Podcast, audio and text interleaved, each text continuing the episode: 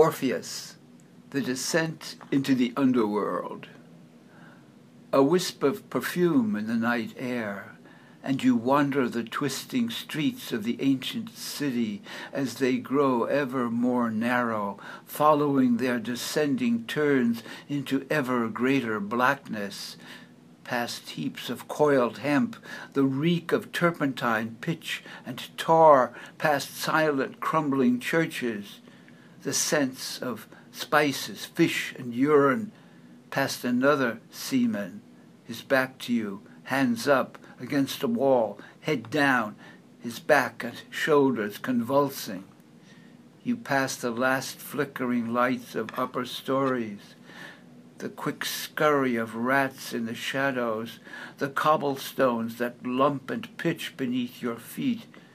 You sense the nearness of the water.